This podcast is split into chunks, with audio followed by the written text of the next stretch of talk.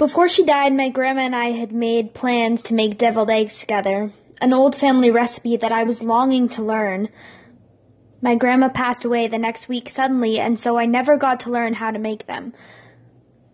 But today I'm going to try to make them on my own. Right now, I am going to boil water so that the eggs can cook and become hard boiled.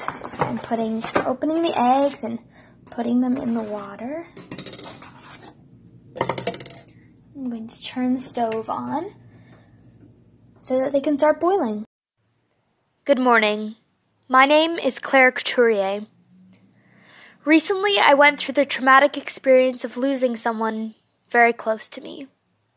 And although the past few weeks have been some of the worst of my life, I've learned so much about myself along the way, and I wanted to share some of my thoughts and feelings and tips on dealing with grief and death of family members for anyone who needs it, which is why I created this podcast.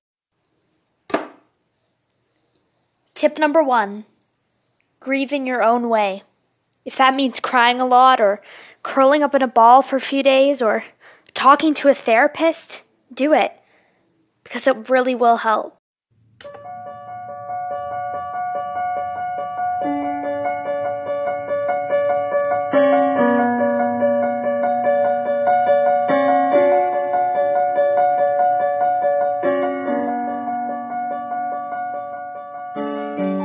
It's strange, you know?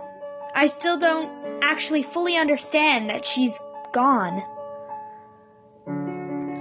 On April 2nd, 2018, my beloved grandma, who helped raise my brother and I, passed away unexpectedly. Tip number two You might not ever accept that they're really gone, and that's okay. I taught my grandma how to make my favorite blueberry muffins. Since I have allergies, she made them especially for me with a special recipe. We used to bake them together, and sometimes when I came, she'd already have them freshly baked sitting out on the counter. That was my little brother Arden. He was very close with my grandma. I sat him down to ask him a few more questions. Besides muffins, what else did you like to make with Grandma? Well, we used to make pizza all the time together, and for lunch, she'd make me the best grilled cheeses. what were some of the other favorite things to do with Grandma? Well, as you know, Grandma didn't like sports, but she would always play sports with me. I got her to play ball hockey, baseball, you name it, and she never complained. And I was the only person who could convince her to play sports, and I think she actually enjoyed it. Tip number three Don't be scared to talk with other family members about your thoughts, feelings, and memories. It feels good to remember someone you all loved together. Oh, oh no.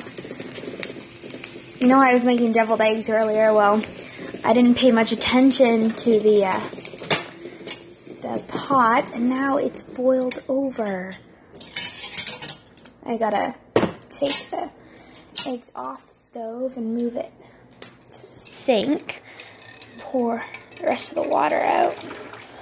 Oh, my grandma always reprimanded me for not being good at keeping an eye on things when they were cooking.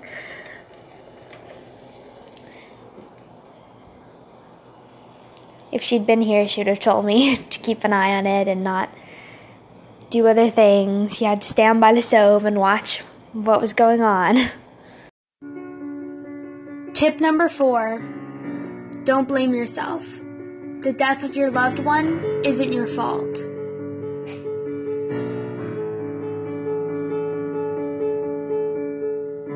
It's kind of ironic, really. Life is very much like a simmering pot of water. We can't predict when it might boil over, and when it does, we are shocked and blame ourselves for not watching it more closely.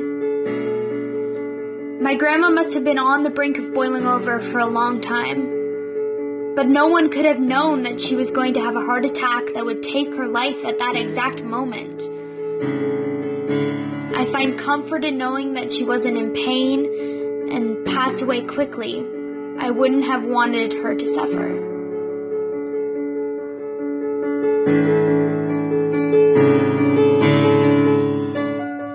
Tip number five enjoy the time you have with the people you love because you never know when they might be gone.